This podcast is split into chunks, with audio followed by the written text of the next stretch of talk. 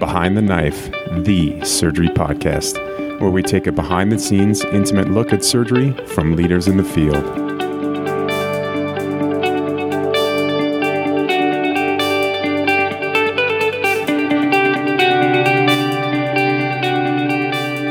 Welcome, everyone, to another episode of Behind the Knife. This is Karan Chhabra, and I'm excited to introduce another episode of our How I Built It series with the Association for Academic Surgery Clinical and Health Services Research Committee. Today, we'll be interviewing Dr. John Birkmeyer, who's one of the founding leaders of health services research and surgery, and really helped us understand variation in surgical quality and outcomes Dr. Birkmeyer will take us through the history of surgical outcomes research and his own journey from Dartmouth to the University of Michigan, back to Dartmouth, and then to his current role uh, at Sound Physicians. And he'll talk about his thoughts on the future of health services research and what we can contribute as surgeons and scientists.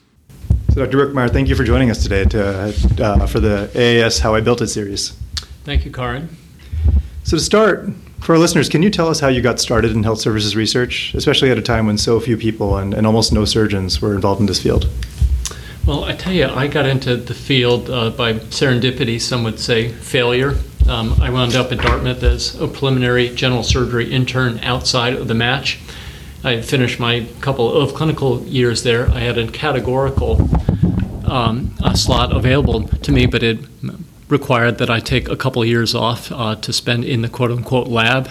At that time, uh, Dartmouth had very limited opportunities for surgical labs, but uh, they did. But I did happen to be at the epicenter of health services research, Jack Wennberg and the Dartmouth Atlas of Healthcare, and via a combination of mentors and availability of, of uh, data for that type of research, it, um, just by accident, I was at the right place. No kidding. So it was really just an accident it was really just an accident. Uh, you know, as I look in in retrospect, I had uh, you know some of the right attributes that ultimately would help me later on as a health services researcher.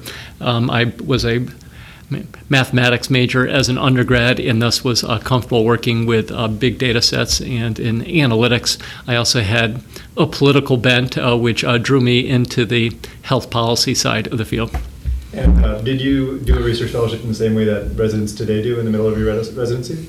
It was similar in some ways, but different in others. Uh, so I uh, applied for it and was lucky to receive a um, research fellowship funded by the National Library of Medicine. And um, while technically my fellowship was in medical informatics, I chose to allocate most of my time and coursework into uh, health policy and working with um, with big data sets. Um, it was uh, different uh, to the extent that, uh, given just a paucity of academic surgery mentors at that time, uh, you know, I worked most closely with either non-clinicians or with general internists. And tell us was that what that was like. I'm trying to, to picture the world of health services research at that time, and I imagine there was not much at all. So, you know, in the world, in the sort of conventional world of academic surgery, did you experience any pushback or skepticism? And, and if so, how did you handle it?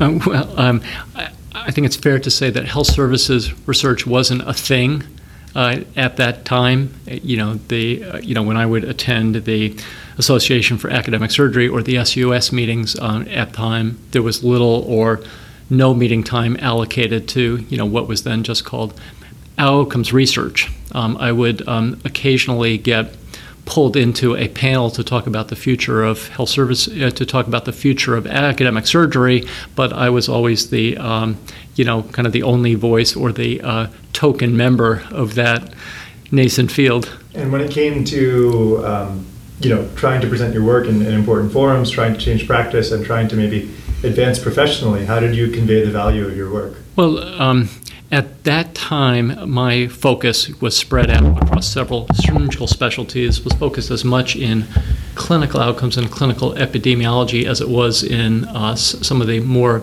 more controversial, you know, areas of research that I would that I would gravitate to later.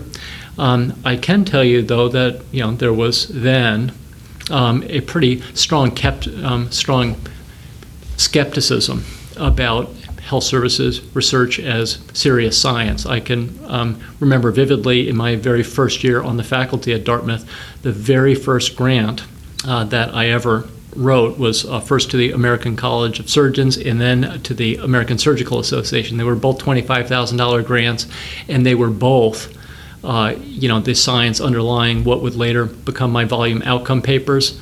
Both of those grants were not funded.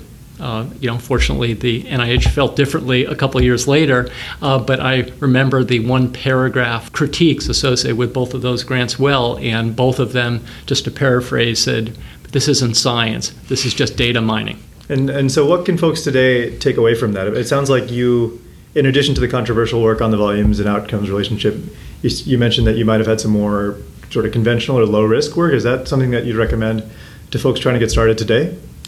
Well, um, I can't claim any credit to being prospective in my uh, thinking or strategic. You know, I was really doing what I gravitated towards or the types of research that my various mentors were funneling towards me. Mm-hmm. Um, what what I can say is that uh, you know what I appreciated then, and the advice I still give to trainees now is to focus first on acquiring, you know, you know the basic skills in, in the tools in the toolbox for success uh, in health services research. However, your clinical um, career evolves over time, and that was certainly my own um, personal experience doing various types um, of research applied to a variety of different surgical disciplines. And it was only when I got on to the faculty that um, I began to focus on, you know, using large Medicare claims data sets to understand variation in both the use of surgery, but more particularly variation in outcomes in the role of volume. And now, you know, I know you you really got started on this work at Dartmouth, and then once you were recruited to Michigan, can you tell us about how you went about building the infrastructure here, and how you, how in turn, you know, you allowed so many other researchers, including myself, to to, to learn and flourish. So um, I came to Michigan uh, via some combination of push and pull factors. Uh, the push was had nothing to do with you know my um, affection for Dartmouth, but I was just a little bit stale in what I was doing. I had um, agreed to be the chief of the section of general surgery. And a couple years into that role, I realized that that was uh, you know that I was just not passionate about how I was spending my time. Um, I came to Michigan because Mike Mulholland, then, um, then the chair at the University of Michigan, was very persuasive.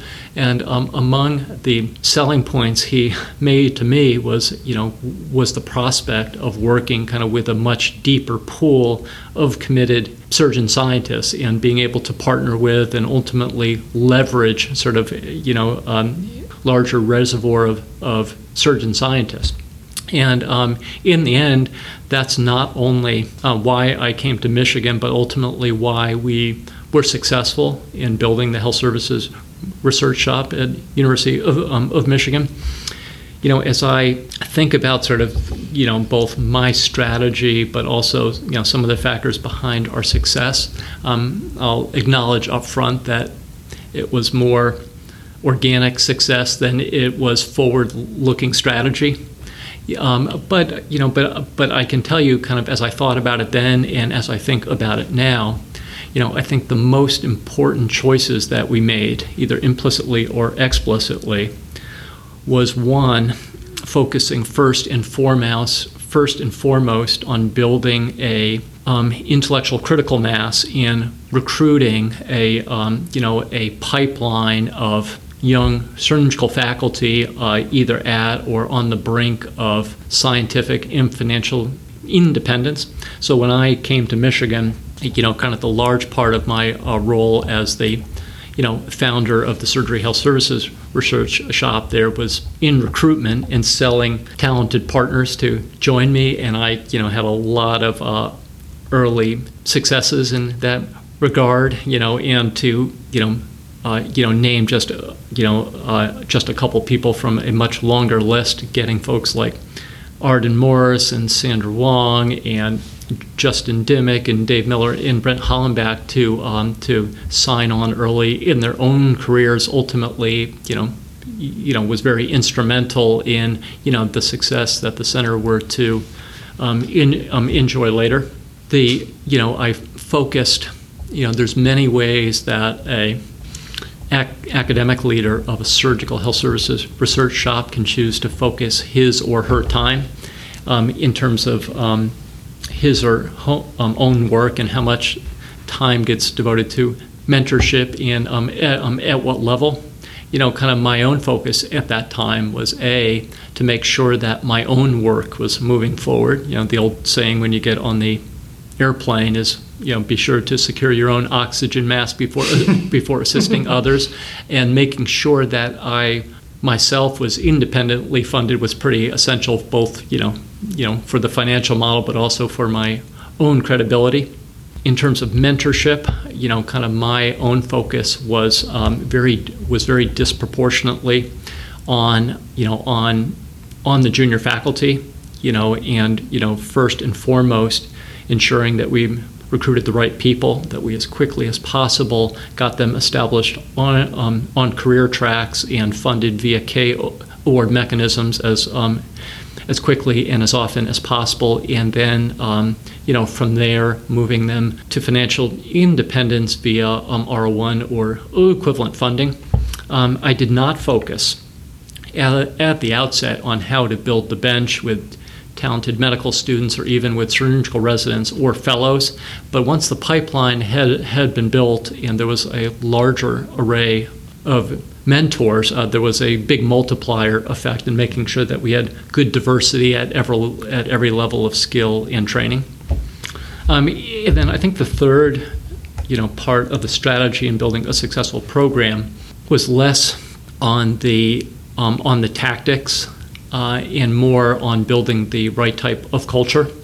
You know, focus on um, and focused on sort of uh, you know a, a, model of very open sharing of data and of scientific work products, in, um, including grants, and getting everybody to you know to borrow from each other and to stand on um, each um, each other's shoulders and establishing that culture of not only fun but also trust. Um, and, then finally, you know, kind of our success was uh, driven as much by what we didn't do as much as what, um, what we did do. And by that, I mean that um, we let sort of the scientific and intellectual focus of the group grow organically and not try to pre program it. So, you know, so for example, while as part of my own recruitment to the University of Michigan, I got, you know, a very generous research package to fund a scientific infrastructure, um, you know, um, we did not follow kind of, kind of what I've called the field of dreams model, where, where we hire a whole bunch of, of support staff and non faculty, um, you know, um, um, personnel and infrastructure. We focused all of those resources on, um, on, on developing the faculty, and then secondarily, you know, hired the people bought the data, you know, in the types of, of supporting infrastructure to ensure that they, uh, you know, um, um, move forward quickly.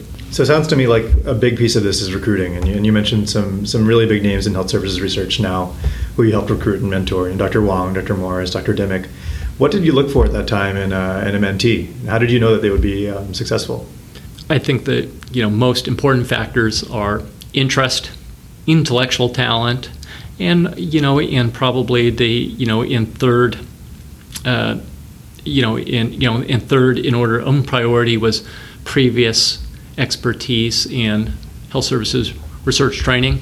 At the time that we were starting, there simply was a pretty negligible pipeline of trained, um, you know, um, um, academic surgical faculty that had gone through either an RWJ program or a comparable health services research training program. So we really had no choice but to take people that had the right, you know, had the right aspirations um, and the um, in the talent and you know and you know had some prospects of building up that skill.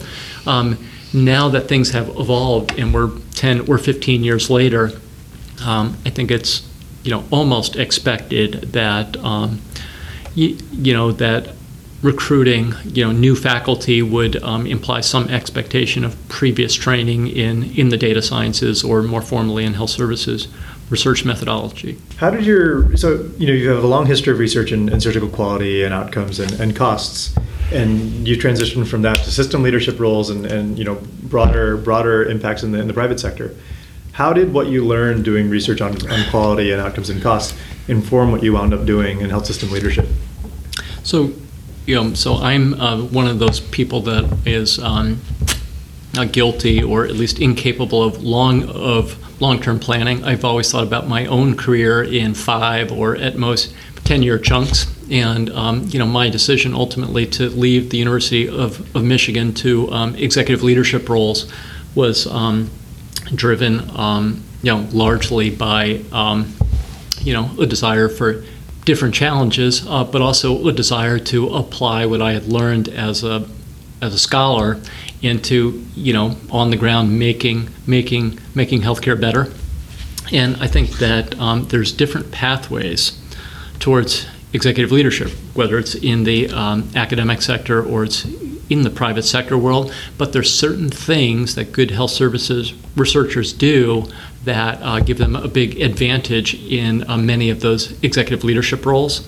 For example, you know, a large uh, you know, a significant expectation of, of leadership roles is the ability to affect change and affect change um, uh, through changes in physician behavior.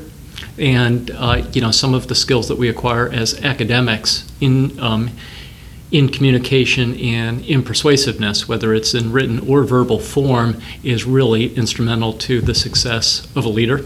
You know, good health services researchers are really comfortable in data, you know, and not just, uh, you know, statistical analysis, but being able to interpret secondary data and to, you know, um, you know, make reasonable inferences and apply those inferences into a into organizational strategy. Um, I've certainly found in you know my role uh, back um, at Dartmouth Hitchcock in managing its health system and um, you know and its accountable care organizations that that was a that that was a valuable skill to have um, and um, I've certainly found since joining the private sector um, that that those same skills are just as valuable if not if not more so. And then and then finally um, you know my own area research over the 20 years that I, I was um, in academia, you know, largely focused on the themes of variation in hospital quality and costs, variations in surgeon performance, and uh, you know, and the uh, types of, of, strategies for reducing variation and improving quality. Um, and certainly, those uh, skills uh, as an as um, as an academician had direct applicability to what um, I'm charged with now as a health system leader. I might put you on the spot and ask if you can give an example of a of a leadership problem you were tasked with, or you know, a quality problem that you were tasked with, and how you applied what you know what you knew from your academic career to that challenge. Sure. Uh, you know, um, of, of many examples I could pull from is my um, current experience with Sound Physicians. Um, as you know, I'm the chief clinical officer for Sound, and in that capacity, I'm responsible not just for clinical operations, but also for our success in value-based payment models. You know, um, whether they're population health payment models or episode payment models like BP, BPCI um, in that capacity, you know, um, you know, success implies, um, you know, you know, understanding kind of the core sources of, of variation in um, episode spending around around hospital stays, and a lot of the research that I did uh, both through my NIH-funded uh, work at Michigan, but also in my applied work um, uh, with the Michigan Michigan Value Collaborative implied sort of understanding kind of what are the biggest sources of variation in in healthcare spending, um, which subset of those are most actionable, and what are the types of physician behaviors or supporting care models that can affect change. So that's interesting, and I can totally, I can certainly see um, now how looking at care variation, looking at spending variation would directly inform your role now, having to manage it directly. So going forward, what do you think are the, the biggest challenges for health services research to tackle in the next 10 years? So, so let's you know focus just on academic surgery, and um, you know there is now and always will be pressures to understand sort of the root drivers of variation in surgeon performance, and um, you know in how to not only reduce variation, but to make um, surgeons better. Um, there's some really fascinating uh, work that's being done here at the University of Michigan about, you know, that leverages video analysis, surgeon coaching, and other scalable improvement platforms that can be applied across, you know, very broad groups of surgeons that I think are really um, um, impactful and are likely to be fascinating when they're um, ultimately published. But you know, as I think um, about the future, you know, uh, there's you know really important areas that have been relatively neglected uh, relative to surgical quality. The first is um, you know better understanding and identifying practical levers for reducing healthcare spending associated with surgery. You know, as you know, healthcare spending uh, associated with surgical care approximates seven or eight hundred billion dollars a year. The scientific work to date, uh, both mine and others, has focused largely on variation in how to improve spending around episodes of surgery. But arguably, the larger source um, of variation is associated with decisions about whether to operate in the first place.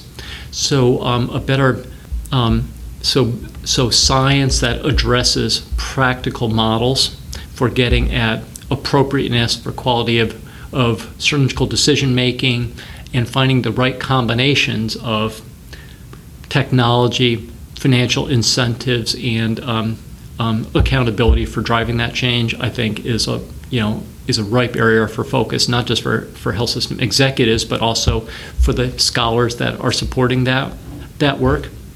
Um, the other really um, promising avenue for future surgical health services researchers is in the um, domain of new technology and artificial intelligence.